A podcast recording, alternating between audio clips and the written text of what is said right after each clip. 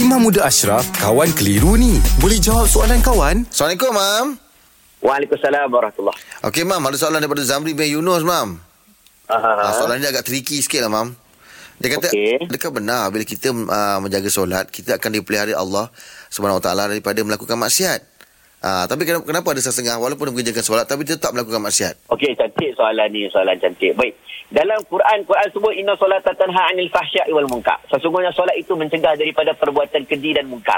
Hmm. Tak ada sahabat Nabi kalau dia tanya orang tu pernah buat dosa, pernah buat salah, dia akan tanya kamu solat, solat, solat, solat, dia suruh solat, solat, solat.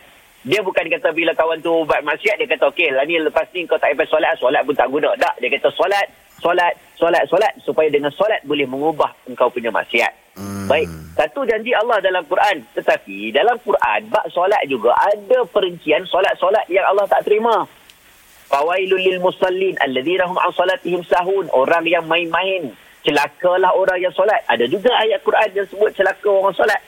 Innal munafiqin yukhadi'un Allah wa huwa khadi'un wa idza qamu ila salah qamu kusala yura'una an-nas wa la yadhkuruna Allah illa qalila. Quran kata orang munafik ini orang yang mana dia solat dalam bermalas-malasan, tunjuk-tunjuk dekat orang, tak ingat Allah melainkan sedikit.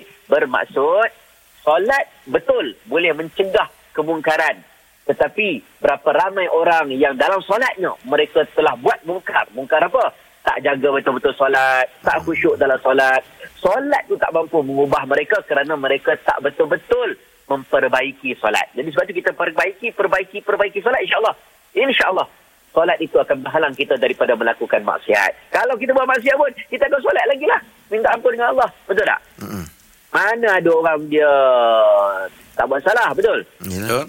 Dia buat salah. Kalau buat salah, dia solat lagi. Buat salah, solat lagi. InsyaAllah, dengan solat itu akan mengubah diri dia. Menjadi orang yang meninggalkan maksiat. Allah Allah. Terima kasih, Mam. Alhamdulillah. Selesai satu kekeliruan. Anda pun mesti ada soalan kan? Hantarkan sebarang persoalan dan kekeliruan anda ke Sina.my sekarang.